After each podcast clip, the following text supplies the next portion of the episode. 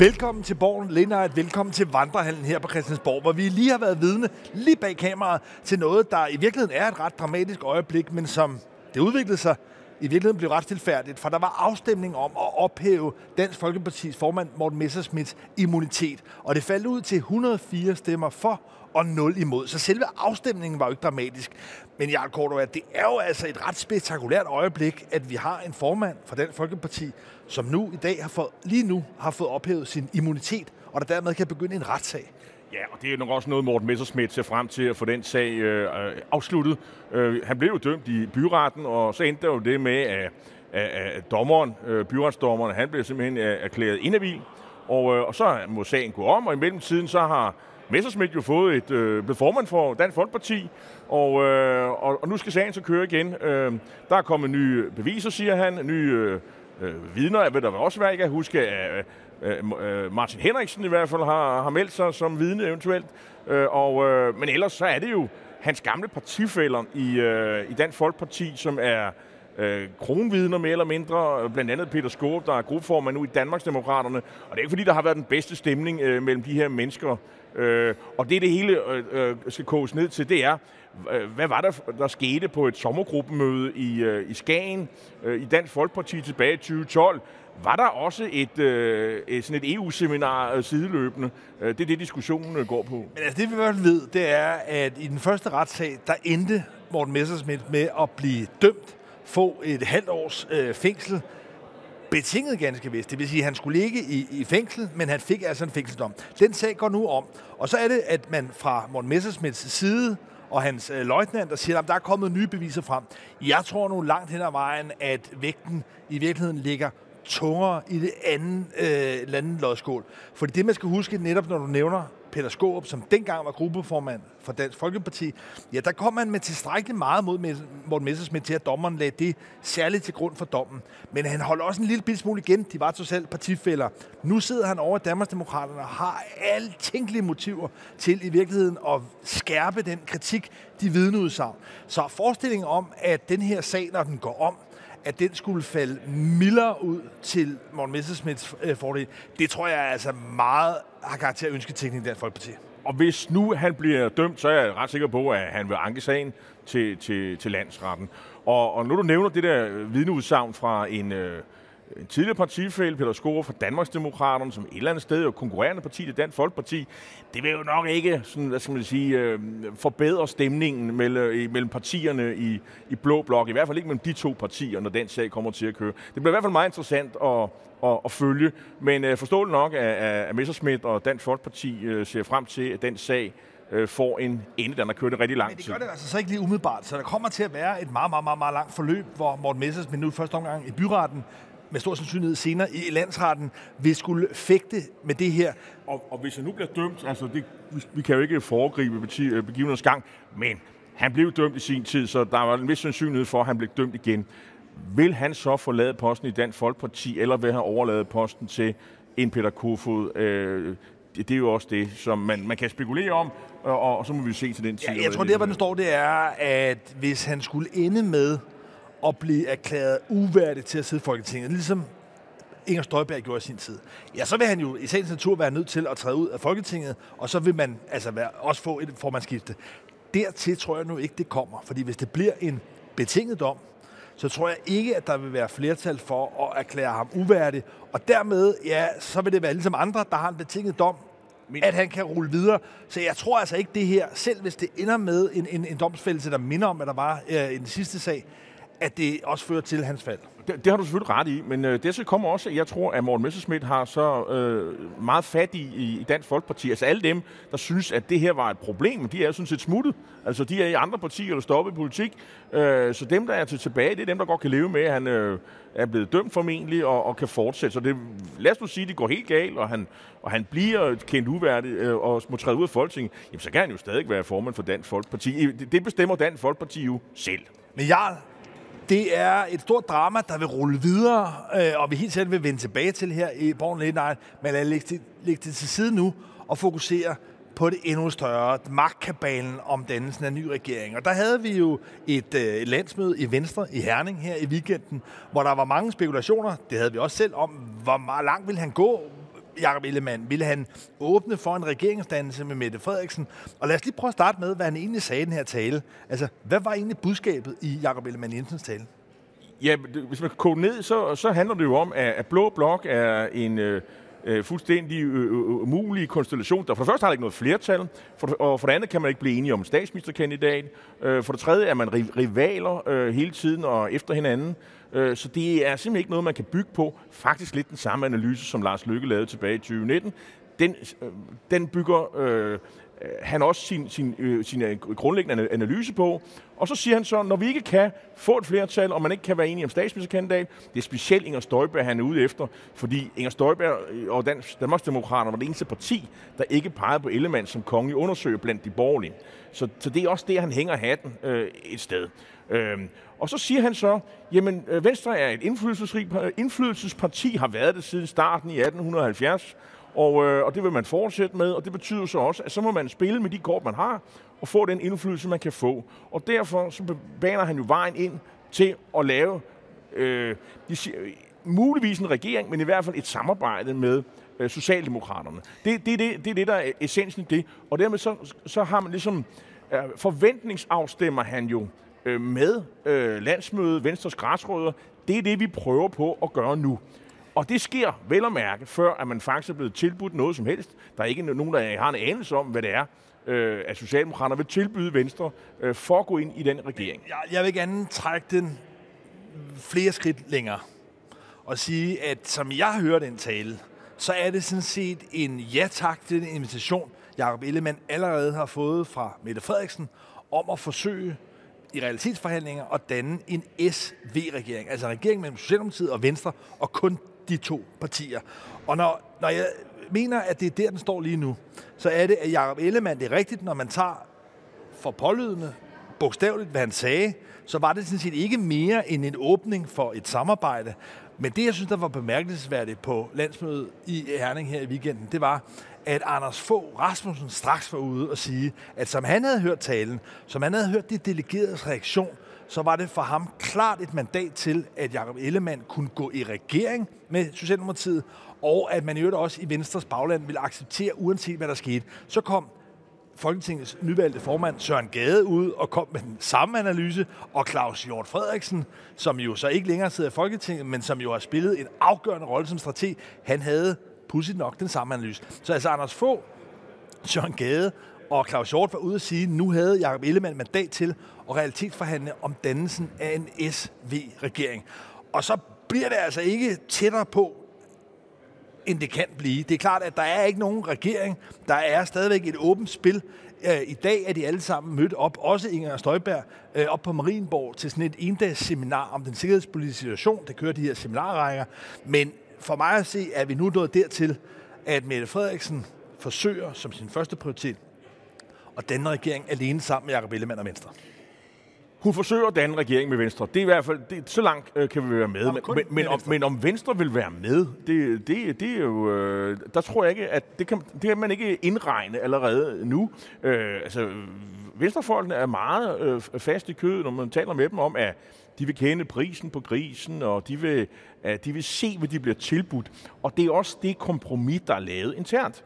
Lad os nu se, hvad vi bliver tilbudt. Og vi skal ikke afvise muligheder fra, fra starten af. Men det er klart, man vender venstrefolkene så til den tanke, at det her er en mulighed. Hvis, hvis det er, at, øh, at, øh, at det, man bliver tilbudt, er, er godt nok. Og jeg er helt enig med dig i, at Anders Fogh øh, spillede rollen som øh, sådan øh, yberspindoktoren øh, ved, og, og allerede øh, og ved morgenstunden, men faktisk allerede dagen før, øh, om fredagen, hvor man har offentliggjort interview i politikken, og som alle kunne læse om formiddagen, der kunne man ligesom læse, hvad man skulle mene, øh, før at formanden havde holdt sin tale. Der stod ligesom øh, med guldrandet papir, øh, her står med flammeskrift, det er det, vi mener, efter at talen øh, er holdt. Men, men der er mange for mig at se motiver, der gør, at en SV-regering også ender med at være den mest sandsynlige konstellation. Fordi Mette Frederiksen, ja, hun har meget klart til gengivet, at hun gerne vil bygge en regering hen over midten, og i det spil vil hun gerne undgå radikale. Mm. Jakob Ellemann har nu også markeret, at han vil være interesseret også i at indgå en regering. Han har fået sågar øh, adlingen fra Anders Fogh til at gøre det, og han vil meget gerne undgå Lars Løkke og Moderaterne. Og på den måde har vi altså... Det er regeringen i også, eller Socialdemokraterne Ja, i præcis. også. Så på den måde er vi i den lidt paradoxale situation, at de to partier, som i virkeligheden altså, er gået til valg, klares måske på øh, en midterregering, altså Moderaterne og Radikale, ja, de ender med måske at blive narret af snydt, blive skubbet ud af det her spil, og hvor det så er Jacob Ellemann og Mette Frederiksen, der kan danne regering. Og problemet for Jacob Ellemann er i virkeligheden, at det valgoplæg, man kom med fra venstre side, ja, ser ud til langt hen ad vejen at kunne blive accepteret af Socialdemokratiet. Altså, man har simpelthen valgt en så moderat midtersøgende kurs for Venstre, at når jeg taler med forskellige fungerende øh, minister fra Socialdemokratiet, så siger de, at når de kigger på de ting, Venstre gik til valg på, så kan man sagtens finde en aftale. Og det har jo så også udløst en uh, diskussion i Blå Blok, eller og blandt debattører om, at, uh, at hvis Venstre skal gå med, så skal, så skal det jo altså ikke være det, man gik til valg på. Man skal have meget mere.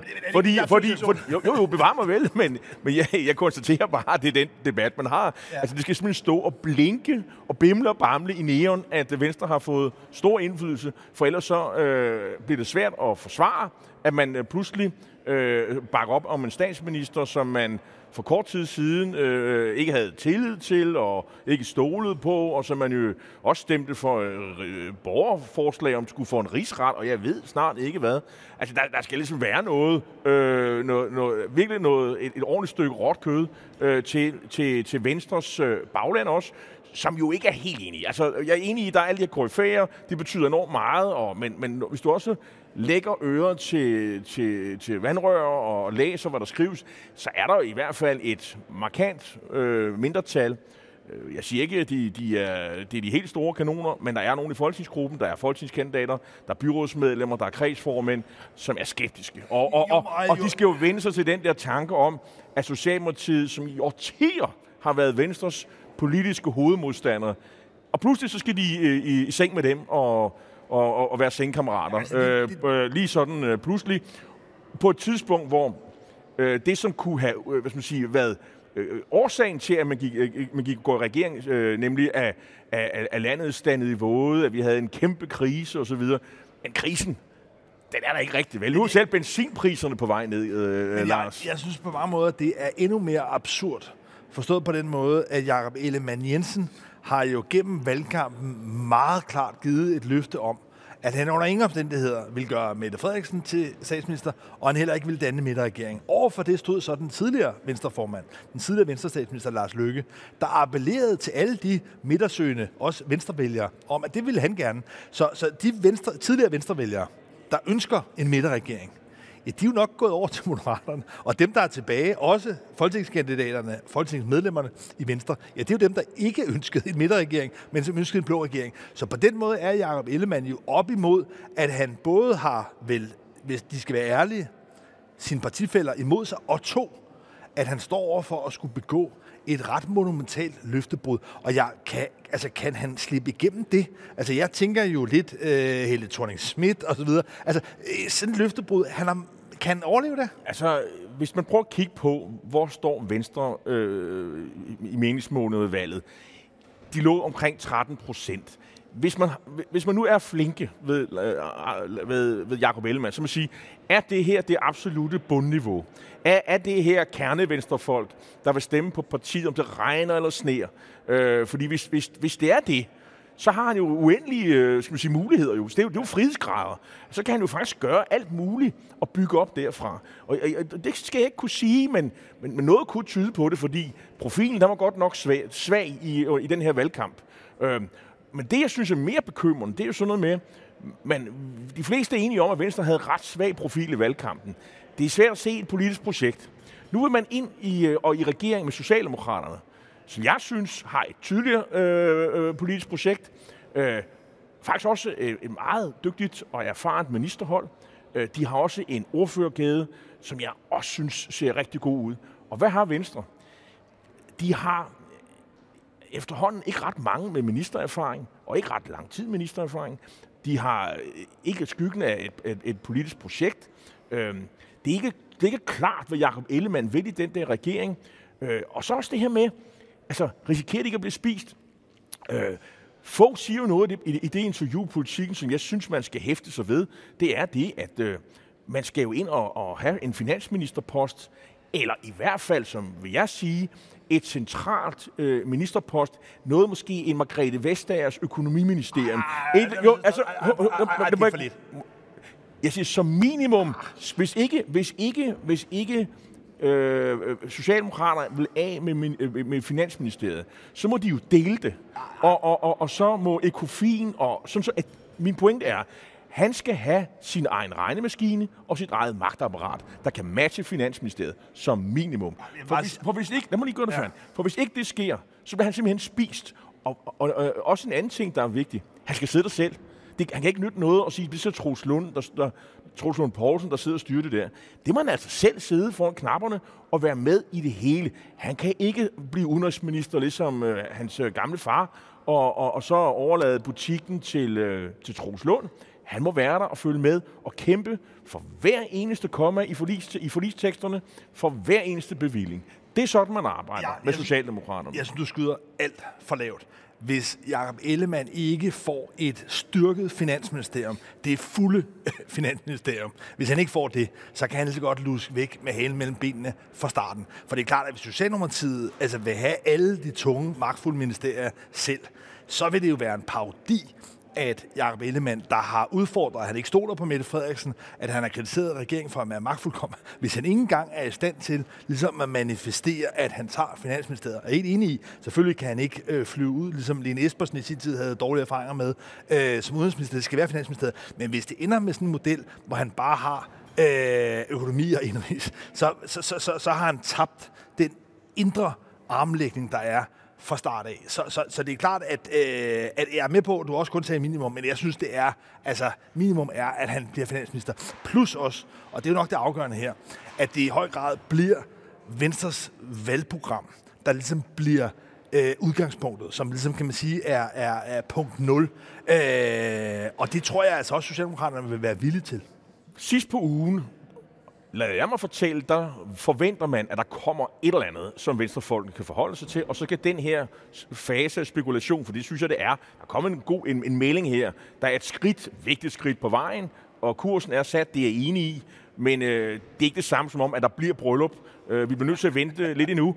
Øh, der er, vi nærmer os en forlovelse i hvert fald.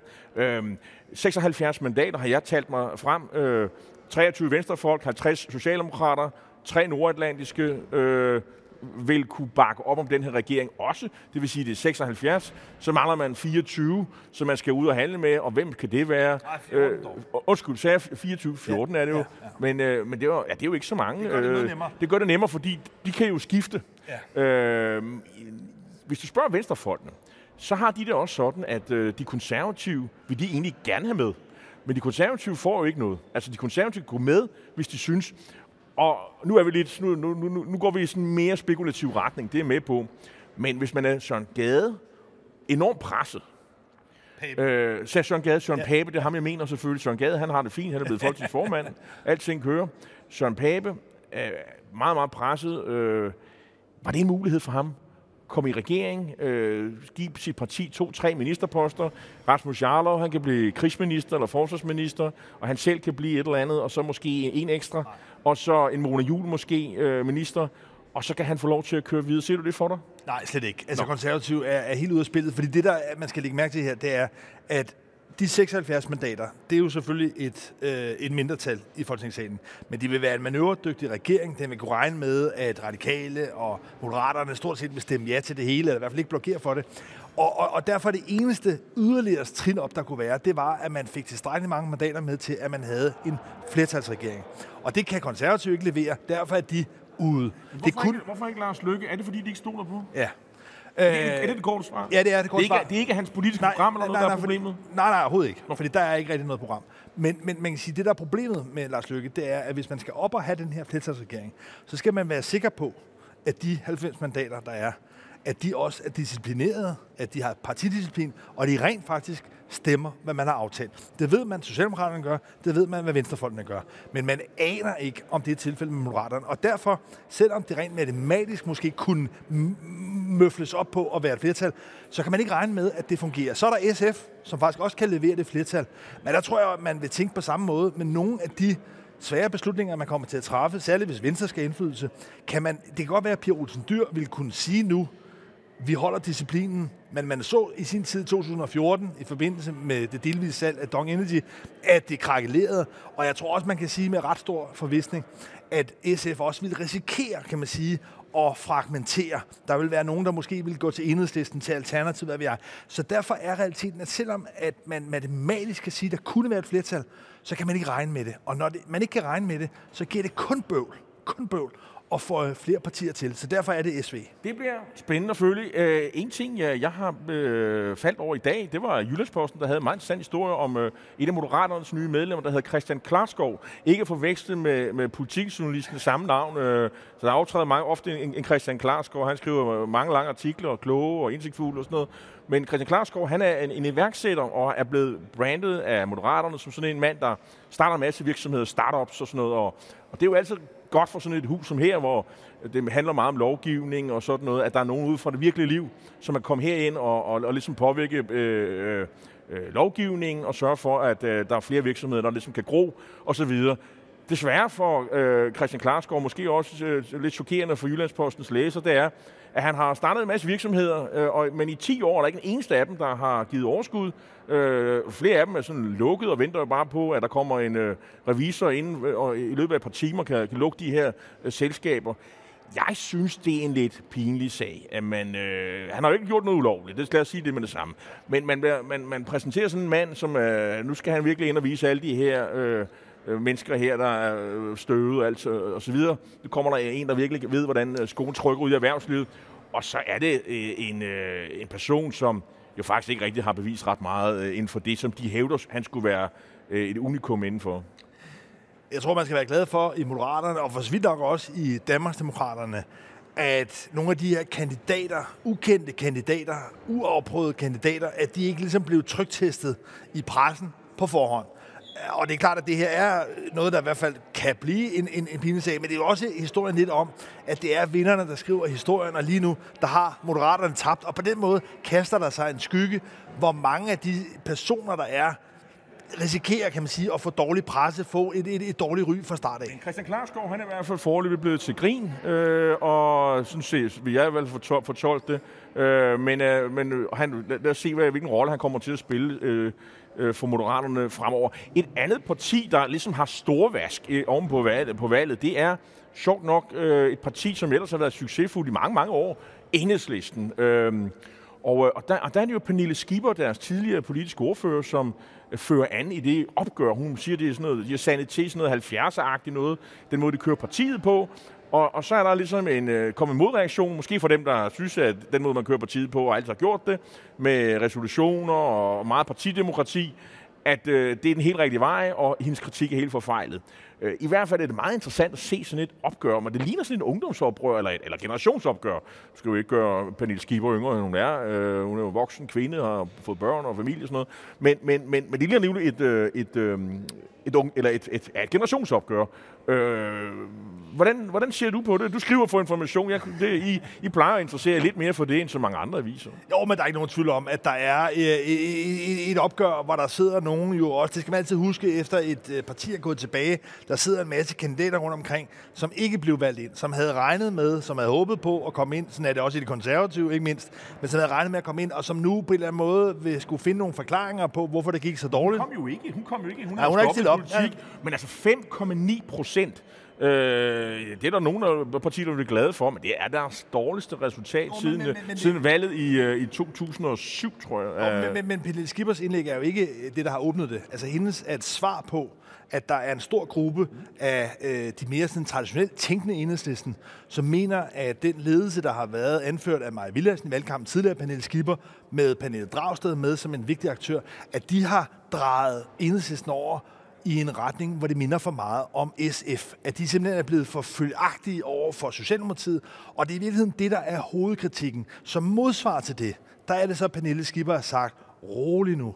Når vi havde problemer i den her valgkamp, så nævner hun først det her med øh, stemmer til Alternativet, men så i høj grad også den timing, der var med krigen i Ukraine, og den NATO-diskussion, der har været, som mange væk. Så, så derfor kan man sige, er der lige nu et opgør, som både er generation, men som også lidt er et, øh, et, et, et ret klassisk sindretagelse, der er for et parti, men, der har tabt. Men nu vil jeg prøve at bruge dine egne i ord imod dig, Lars, fordi du har også været revser af det parti, og synes, de er sådan nogle pudelhun i forhold til Socialdemokraterne osv. Og, og det er vel også det, de, de mener. Altså, på sin vis har de jo også været sådan et venstrepopulistisk parti i, i meget lang tid, og haft stor succes med venstrepopulisme. Det er sådan Pelle Dragsted-strategien, ikke? Og, øh, og, og så er det måske kommet lidt over i at være sådan meget følagtig i forhold til regeringen øh, inden for det sidste år, øh, øh, inden for det sidste tid, eller måske i hvert fald den valgperiode, vi er gået ud af. Ikke? Ja, altså man kan sige, altså de har jo satset på at bringe sig ind et sted, og det er jo det, kritikerne kalder sådan lidt en SF-light-position.